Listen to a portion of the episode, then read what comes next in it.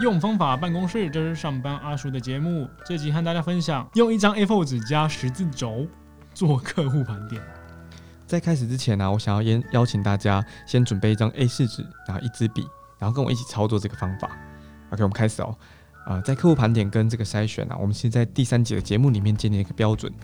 所以接下来大家在呃 A4 纸上面画上一个十字，然后 X 轴右边是营收，左边是资源，Y 轴上面是有形的资产，下方是无形的资源。所以接下来我们就可以把呃我们目前的潜在客户名单做一次完整的盘点，因为一个十字就不会漏想任何事情了。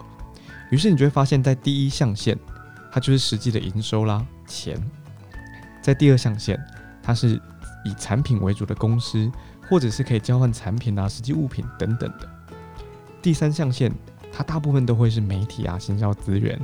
然后第四象限，就是那些以专业服务为主的公司，可能是顾问啦、律师啊。等等，这是我们在第三集当中所提到的方法，然后是由由我主讲的内容。第三集叫做 BD 不等于 Sales，BD 每天上班在干嘛？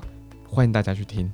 我想邀请各位点本集节目介绍的匿名提问箱子，然后把你刚刚那些和我们练习的过程所遇到问题写在箱子里面，我们会依据你的内容提出建议。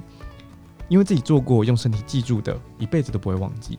当然，如果你不想要曝光这些问题，欢迎各位写信到 unclesradio@gmail.com，和我们分享你怎么运用这集的方法，以及用完之后的成果。我们很期待收到你的信，跟我们一起用方法办公室。